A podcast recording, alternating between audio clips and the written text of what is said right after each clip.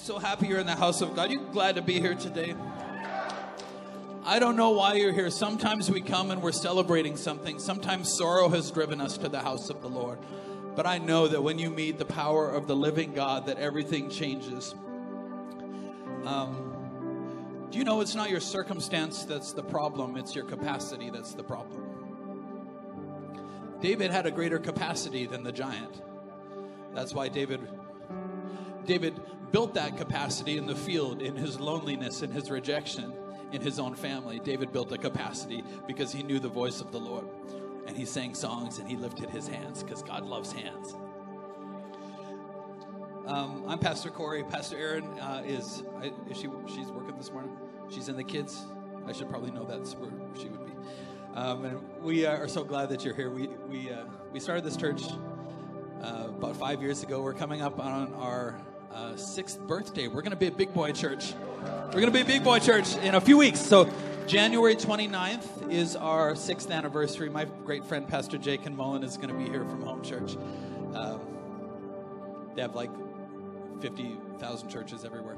Um, but he's probably one of my closest friends in ministry right now. He's going to be here to bless you. So invite somebody to that. Just be like, hey, we're having a birthday party. You want to come to a birthday party? And uh, they'll come. Trick them, lie to them, get them to church, however you have to. Um, can I say, if you're new to church, uh, this is what we do. You're wondering if I'm joking about lying to get somebody to church. I'm totally not. Um, get them here, ask for forgiveness, and uh, let God do the rest. Hey, um, our heart for the house totals. We did. Um, I, I, put out some needs uh, to you, the congregation. Our house for the heart for the house totals of like putting investment in the house of God. Listen, one day you're going to have to withdraw an investment from the house of the Lord. I hope that you've invested in the house of the Lord. I'm so proud of you. Uh, to date, we've uh, raised uh, over $103,000. Thank you so much for your generosity. This is like above and beyond giving our tenth to the Lord. Thank you so much. We have a new sound system on its way. It should be here in 2027 or whenever the world figures that out. And uh, hopefully not. And uh, we have new chairs coming. And the problem is because um, you keep inviting your friends, Scott didn't order enough chairs. Whatever, we can get more. Um, small groups kick off this week. So go to the brick wall, literally talk to anybody. You're going to be asked by Venue Church people eight times before you get out the door. You'd better get asked by Venue Church people eight times before you get out the door. Are you in a small group? Come in my small group. They will try to steal you from other small groups. We care enough to be competitive uh, here. we care enough to be competitive. You like what I did there? We're just competitive. So I'm just going to normalize that. Um, and also, we have 21 days of prayer and fasting starting tomorrow that will end uh, when Pastor Jakin is here to celebrate our sixth birthday. And so, um, go to the website. I did a teaching at First Wednesday. Um, who's at First Wednesday? Was that a good word? So, I did a teaching at First Wednesday about the three layers of body, soul, and spirit, which you are three parts body, soul, and spirit. You're not the, you're not the Trinity. Your wife already knows that. Body, soul, and spirit. If you don't know what the Trinity is, by the way, we have lots of people. Most people that I meet here have never been to church before. So a lot of people, that's their story. And so, uh, God the Father, God the Son, and the God the Holy Spirit. It was an inside church joke. Now I have to explain it and eat up valuable sermon time. Um, but you are three parts. You're a body, soul, and spirit. A fast needs to be in three parts. Then I think you got to deny your body. You got to tell your soul that your spirit is going to talk to it instead of your soul, your mind, will, and emotions informing your spirit. Your spirit needs to inform your soul and tell it what to do. And then you're going to add spiritual disciplines to your life as well. I would just recommend just watching that uh, or watching it again. And you need to give up at least three things uh, in those three areas of your life. Some of us are going to do more than that because we want the power. We want to see what the power of God could do uh, in our neighborhoods and in our streets and in our own homes. Some of you just need victory in something, and so let's go get that. All right, um, this sermon series is called Do Hard Things. Thank you, Sean. Um, do Hard Things. I have three parts of this that I'm going to be uh, talking about. Um, you know, my, my, uh, my grandma on my mom's side brought her car to my dad's house when I was young. Um, I'm trying to think how old what I would have been. I don't really know. I'm like a goldfish, everybody. I just can't remember stuff. So, um, but my, my grandma lived on the farm, and she brought her, her car that she'd been driving on gravel roads um, for like, probably like since she got the car. it had about an inch of mud on it. I remember when it showed up at my at our house uh, where we used to live when I was a kid. And my dad sent uh, my brother and I out with a hose and a sponge to clean this car off. Now, I know some of you are like, "You're so old. There was weren't car washes." I'm like, "No." My dad was an Old Testament dad. And so he, um, he wanted two things. He wanted uh, me to do something, and he wanted the car to get clean. And I remember that by the time I was done cleaning it, now you have to imagine, and like an inch of mud on a car with a hose and a sponge, and like no soap and no pressure washing anything. I went over that entire car, and by the time I was done, it was so streaked with mud, it probably looked worse than it did when it was just. It was just like the mud option when she bought it. You know, like I want the outside to be like kind of matte brown with a bunch of lumps in it. And, um, and my dad, I remember my dad saying something to me at, at the time. And I remember not like loving him for it because he, he walks out and he looks at the car, and this is what my dad said. He goes, Well, that looks terrible. He goes, I can't send her home in that car. Like, what? Today, that's called abuse.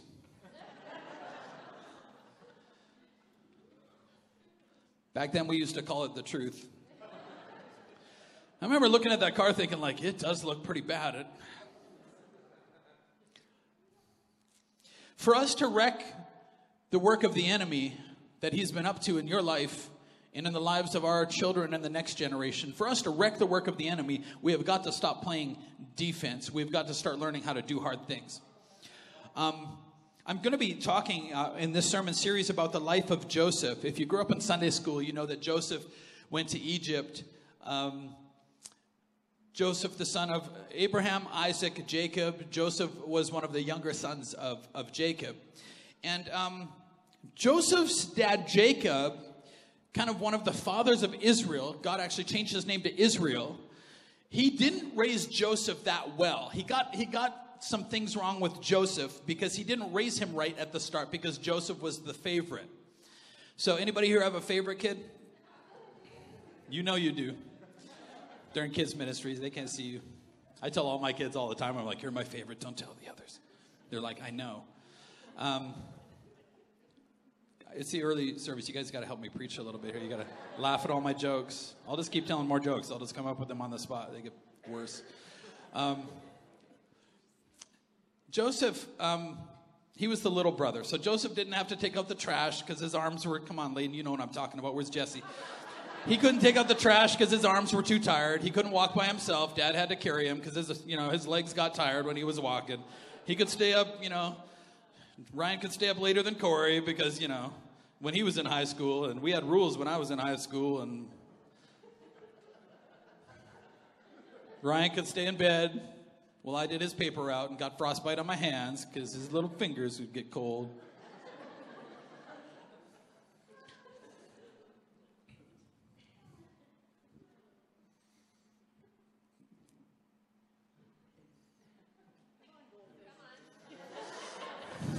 I'm working. I'm working it out. I'm working the sermon out. I have a little brother named Ryan. I was thinking about this. So J- Jacob didn't do Joseph any favors by making him the favorite and by treating him different than he treated all his other kids. And he did.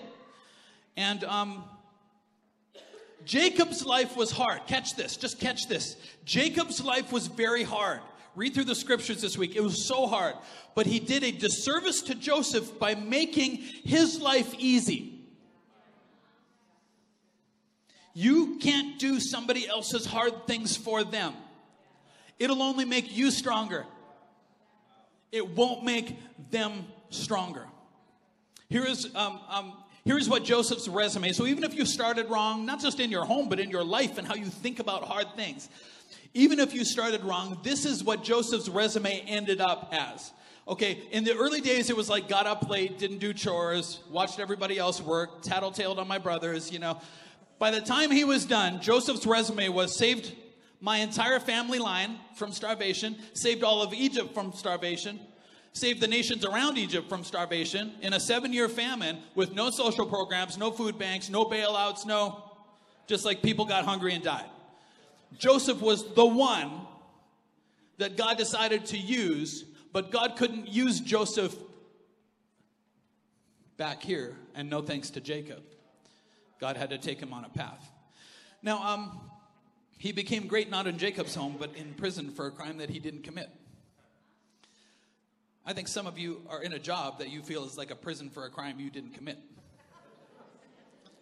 You can spend all your time complaining about it, or you can be like, oh, maybe I'm Joseph. Maybe there's something that God's up to. Here's my, uh, here's my quote for the series. Are you, are you ready? Um, uh, G. Michael Hopf from the U.S. Marine Corps said this Hard times create strong men. You can throw women in there if you want to, it's not my quote. Hard times create strong men, strong men create good times. Good times create weak men, weak men create hard times.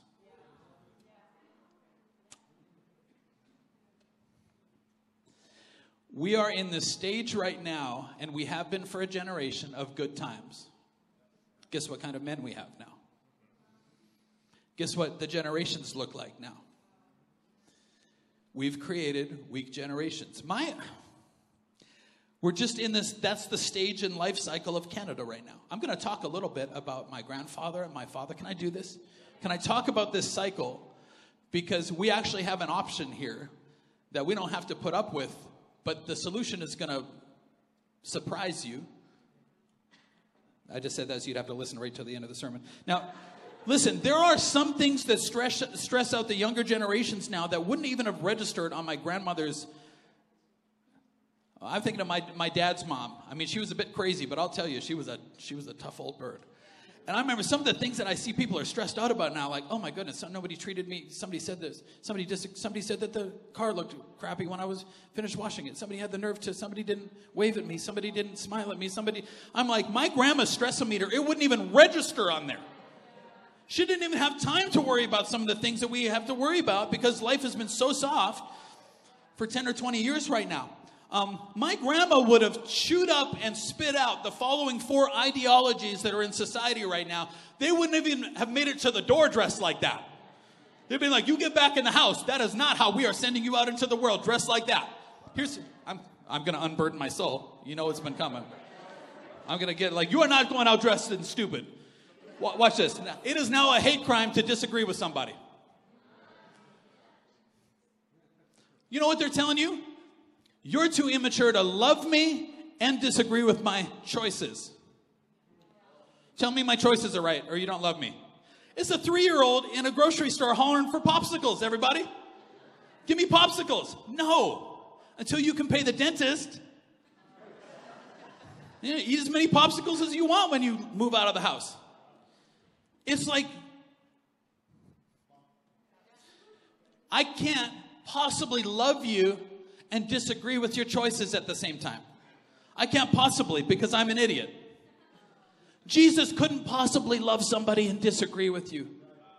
You couldn't possibly love somebody who's going to get hit by a car and actually help them avoid it. Um, here's number two. It's going to get worse. I'll see which one of these sermons I put online.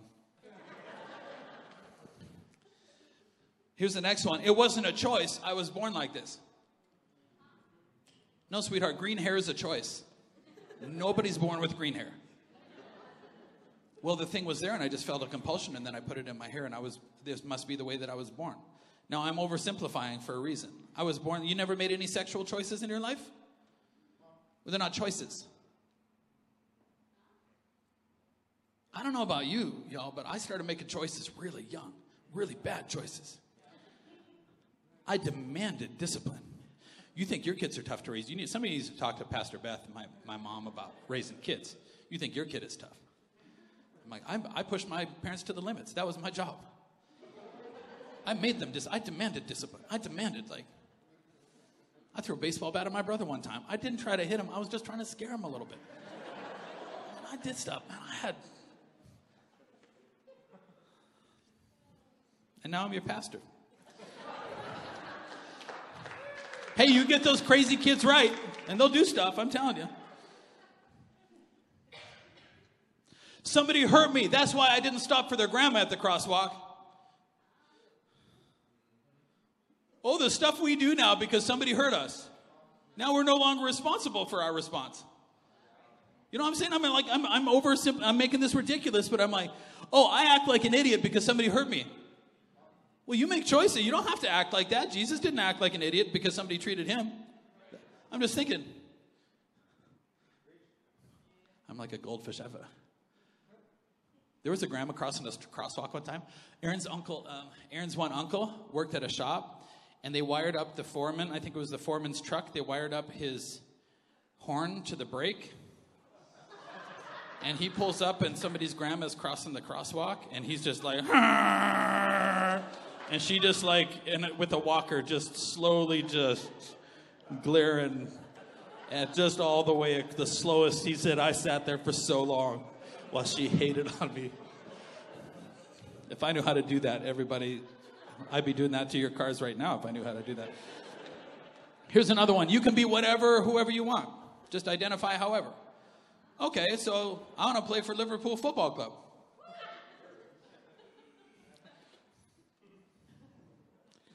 You know, it's not my age or my lack of uh, complete lack of physical conditioning or any talent. That's not what's keeping me from it. You know what's keeping me from it is that you don't believe in me.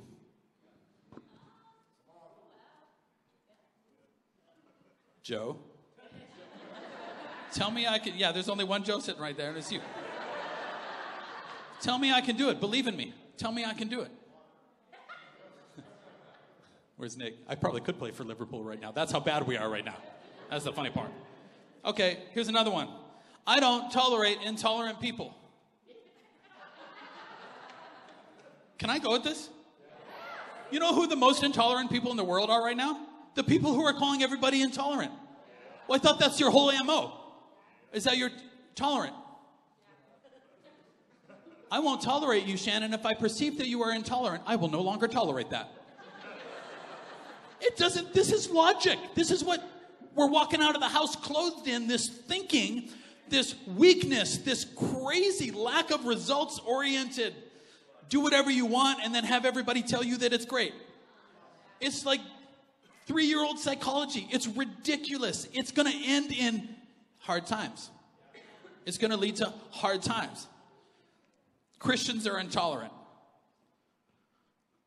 Christians would die for you while they disagree with you. That's our MO. And we're intolerant? It's unbelievable. Jesus was intolerant because he suggested somebody needed saving and died to do it? It's unbelievable. I think we have to push back a little bit. Not not harsh and angry. I think we just have to like we have working brains. Use them. Talk to people. Don't just sit there in silence and put up with this garbage. I don't tolerate intolerance. But that's intolerant. The whole thing is, it's ridiculous. It's upside down. I told you I was going to get you all mad. I'm thinking, you know, like WWGD, like what would grandma do? my grandma on my dad's side, man, she would, she would speak her mind. And I'm just thinking, like, what would she do about all this? Well, hard times create strong men. Strong men create good times. Good times create weak men. And weak men create hard times. My grandfather was a hard man. He grew up in what is now the Ukraine in the midst of uh, Dutch Mennonites, pacifists, in the midst of Russian civil wars. And so when he came to Canada, he had $12 in his pocket, didn't speak the language, and he was 18. And I get stressed out when they run out of oat milk at Starbucks. You know, oat milk can go bad. I didn't know that until I drank a whole bunch. And I'm like, man, this coffee. That's on me. I should have checked it. Um, my, he didn't talk about where they came from and the hardness of life one time. It, the famine was so bad, his brother was sent out with a bag full of money, and all he could come back with was one rooster. And we talk about hard times. He comes here. He, uh, my grandfather, started Homestead, first generation Canadian Homestead and the, the trouble is, my grandfather's health uh, was very, very bad. He was an extremely sickly man, probably because of the hardness of his life growing up. Um, there were stories that he wouldn't talk about this much because it was so hard you just don't want to remember. But his, I think his, um, his, my aunts and uncles would say that maybe it was because he would, you know, they would come around to conscript into armies that he didn't want to be a part of. And so as a teenager, he'd have to spend the night in the woodpile, you know, in the winter just to escape. I mean, like, this was their life. His, I think his father had got himself a new pair of boots and was sitting in his home, and soldiers came to the door and said, Give me those boots. And he had, had so, he just had enough, and he finally said, If you want the boots, then come take them.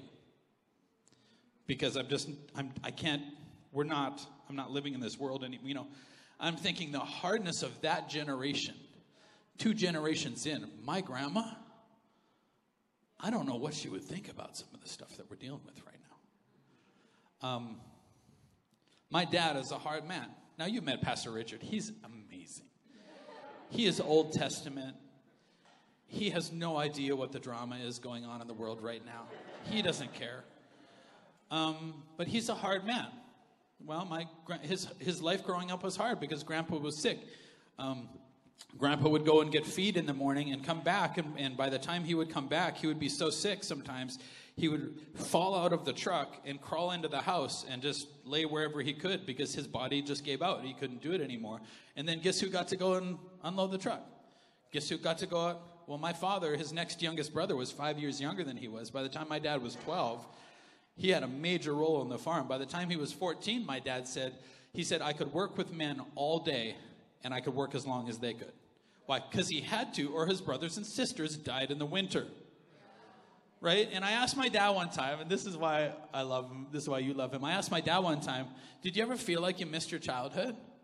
And he goes, Typical. He goes, Nah, he says, I like working. now, how do you beat down a guy like that? I like working. Was it hard? I. It was what it was. I like working. If he wanted to go play baseball, he had to ride his bike seven miles in each direction, and he had to ride his bike, so which means he had to get up early and do chores. And his bike didn't have any tires or a seat, and it was uphill both ways, and there was six feet of snow. And that's just to play baseball. That's just to make it to baseball practice. My dad's a hard man. I don't mean a jerk. I don't mean not sensitive to the needs of people. I mean he's hard and he's strong and he can do what the devil can't back him into a corner and run him down. He's the kind of person you want praying for you in the in the prayer corner, because he's not gonna he's not gonna pick up on your fear, and he's dealt with fear. He's dealt with he's dealt with it. My father's generation of strong people built this nation. The baby boomers built this nation. We're on the way to pulling it down. Um, but here's the problem you ready? They made good times. And good times made weak people. They made good times because that's what strong people do. They made good times. They made a lot of the kids already in Gen X that I grew up in. Their parents made good times for them and they became weak people. I'm looking at my life and I'm thinking, I didn't become, I think I'm like decently tough for a Canadian. And I'm like, what did my parents do that was different? Hard times make strong people. They grew up with hard times. I didn't have to go through the hard times that they went through. But what did they do that was different? I was thinking when we were young, both my parents were very successful in their careers new house, new car, new boat, all the things that you want. And they're like, I don't know, like this life seems kind of empty. So they started seeking God in a whole fresh way. And they'd grown up in church, but not really engaged. And so they're like, we, we, should, we have to do something different. Like this, is this all that there is? They moved to Pasadena, California without a green card, so they couldn't work there. So they used up all their savings to go and just serve in a church, serve for a missions organization. Three years of our family life, they took us out of the comfort and moved into a place that they couldn't Google ahead of time. No Google Maps. My mom, one time, eight lanes of traffic one way. They never had traffic. Traffic was like another car at the crosswalk, you know? Like a town of 500 people. That's traffic. Eight lanes of traffic in one direction. My mom, one time, drove down, she didn't know this, she drove down into the hood because she needed to find a, a post office. She drives down into the hood. Now, she's Canadian and she doesn't know And this truck driver gets out of the car. And he's like, Little white lady, what are you doing in the hood? What are you doing down here, white lady? Get in your car and follow my truck out of here. And he looks in the back seat. He's like, You got your kids here? What is wrong with you? Los Angeles, man. Like, they learned how to do hard things. They didn't have to, it's voluntary. When you grow up in hard times, you have to be strong to make it. When you grow up in softer times, you have to volunteer to be strong. They, uh, they volunteered for something hard, and they volunteered their boys for it too. That takes some doing. What do we do as a church, everybody? We're going to be six years old. What do we do as a church? In the early days, times were hard because you know church is like starting a small business where everybody comes and actually pays you to work for you, and the devil's trying to murder everybody at the same time. So that's what it's like. It's hard. Hard times created a strong church. Will a strong church create soft times for the next group coming in? Will a strong church create good times to make weak people and hand everything to everybody? Nobody handed this to us. We had to work for it. I mean, the Spirit of God was upon us, but man, we had to go and bear a cross and we had to fight for it and pay for it and bleed for it. How do I lead? How do I lead my small group? Because we can't raise strong. Weak people have issues and issues and issues. Strong people and their capacity overcome issues and overcome giants. They have a problem on Monday, and by Wednesday, they're back in the saddle and ready to go. Some of us have problems Monday, and three years later, we're still got the same problem because it's a capacity issue. Because we're not strong in our faith and we're not strong in the inside, and we don't hang out with strong people. We hang out with people that pity us, but we don't hang out with people that are like, okay, yeah, I know. Like Jesus, it says he reached out his hand and picked the, grabbed the hand of the lame man and said, okay, rise and walk. Pity's like, you poor thing, let's keep you there. Compassion is like, let's go. You've got a life to live ahead of you. You can do this. Here's what we do we raise a hard generation next, and we need your help to do it. First thing we do is we do hard things. The second thing is we expect them to do hard things. I mean, some of us will spend an hour tomorrow in the lunchroom complaining about the silly decisions uh, that we're seeing in society right now and the government decisions or whatever. We're going to sit there and complain about it, but we will not invest 10 minutes in venue kids or in youth. When if we don't get them right and we don't teach them how to do hard things and we don't bring some strength up in them, we'll complain about it and we'll live in the same cycle. Because soft times are going to create weak men and weak men are going to create really hard times. And we're going to sit there and complain about the hard times. You know what we could do instead is raise up a strong generation who can deal with the hard times. I have every hope in the next generation. I have every hope because we're not going to be easy on them not here. Not to accuse you of being judgmental but when arwen drove back from minneapolis in that cold snap I had a plane ticket booked on, this is before Christmas, I had a plane ticket booked on Wednesday. All the airports were closed. I couldn't get out. And she drove, she had car troubles on Wednesday in Minneapolis. She drove Thursday and Friday home from Minneapolis in minus 30 plus weather, hit the ditch in Bassano, got towed out by Frank. and some of you were like, oh, you horrible monster. I know what you were thinking. You horrible monster for making him do that. I'm like, I shared in that suffering. I Google tracked her every mile of that. It was exhausting. I personally would have rather driven backwards or even walked that distance than watch her do that. That was hard on her parents. And it was hard on her, but she did something that I think some adults couldn't do because they just pull over and die. uh, you just start your car to keep it warm for a little bit. And I'm like, I'm just going to die. This is emotionally, this is too much. She did it. I'm proud of her for doing that. You know what? I'm proud of her for doing that. Like, good job. And the funny thing is, when I was a kid, we'd do stupid crap like that all the time.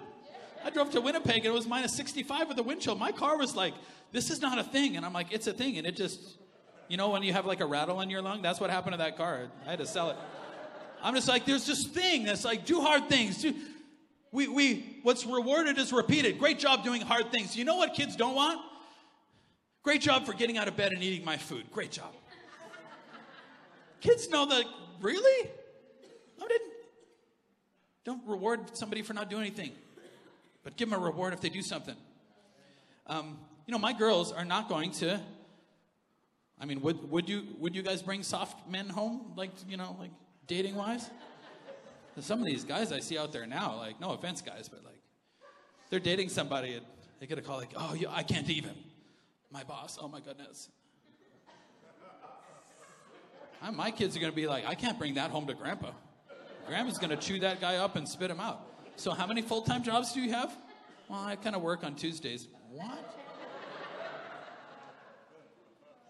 And you're complaining about that? Who pays for you? You know? Man, train your kids like, hey, I want my girls to marry men, not little, not teenagers.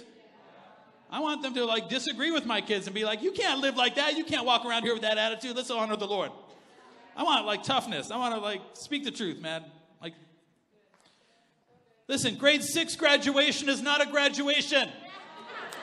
Say amen, Venue Church.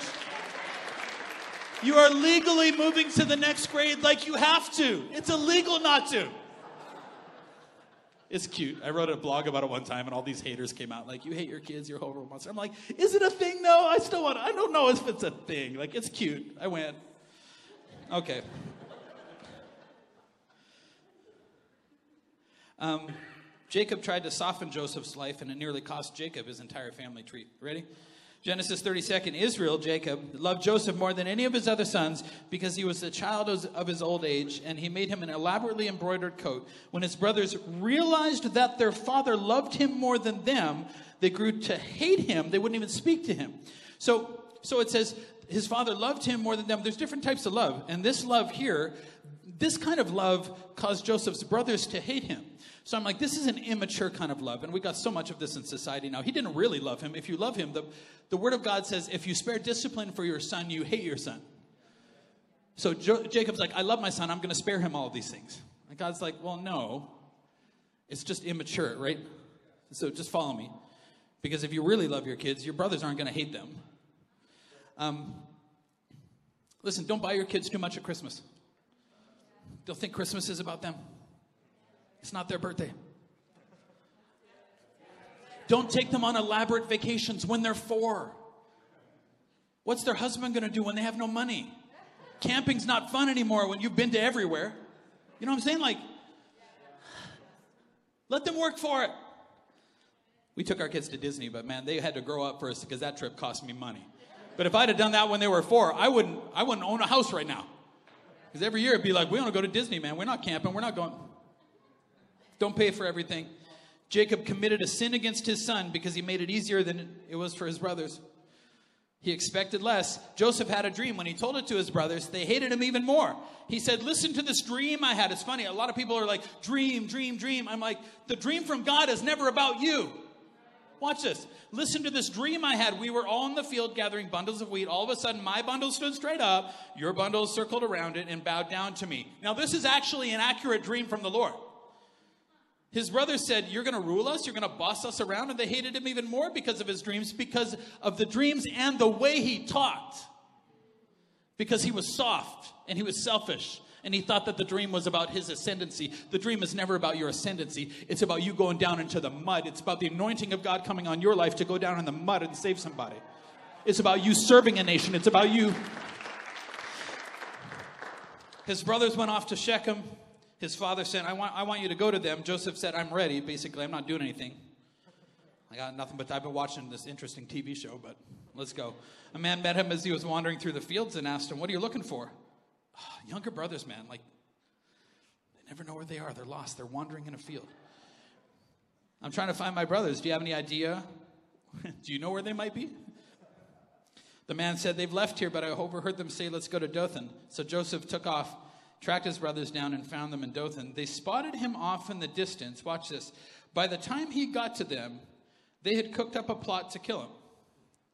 Now, I don't want to read too much theology in here, but can I just say, like, how long does it take to walk across one field? And little brothers, they don't walk fast enough. That's the problem. My dad, you could not cook up a, a, a plot to kill my father. My dad walked fast, and when I was a kid, you had to run to keep up. When my dad said, like, hey, we're going now, that meant I'm walking from here to the car, and if you want to ride, you'll be there when I get there. That's what it meant. My dad, you, you, couldn't, you didn't have time to cook an egg by the time my dad walked across the field, let alone come up with an elaborate plan to kill him. That's just for free. It's just how my mind works. His brothers were saying, Here comes that dreamer. Let's kill him and throw him into one of these old cisterns. We can say a vicious animal ate him up. We'll see what his dreams amount to. When they reached his brothers, they ripped off the fancy cloak, they ripped off all the giftedness and entitlement, grabbed him and threw him into a cistern. And then they sat down to eat their supper. Ooh, that's not good. When you don't have relationship with people because you're arrogant, it's not good. I know I'm spinning this in a different way than Sunday school taught you, but I think this is probably more accurate. Your gift can separate you from the very people God called you to save. It's not supposed to. Looking up, they saw a caravan of Ishmaelites on their way from Gilead. Judah said, Hey, we probably shouldn't kill our brother. Let's sell him. Because that seemed like the good thing to do. Okay, his brothers weren't great either, let's be honest. By that time, the Midianite traders were passing by. Come on up, worship. His brothers pulled Joseph out of the cistern and sold him for 20 pieces of silver to the Ishmaelites who took Joseph with them down to Egypt. In Egypt, the Midianites sold Joseph to Potiphar, one of uh, Pharaoh's officials, manager of his household affairs.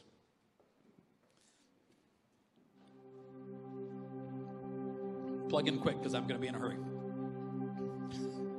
Maybe. I'll, I'll stretch it out. There is no way in the world Joseph would have volunteered for this. Because his path got real hard, his cross was heavy to bear. I'm going to pick up the story next week. You're going to see he got thrown in jail for something that he didn't even do. Here's what, here's just my thought about this today. Joseph wouldn't have volunteered for hard times. Nobody does. God had to stir up opposition in his own home to get him where he wanted him.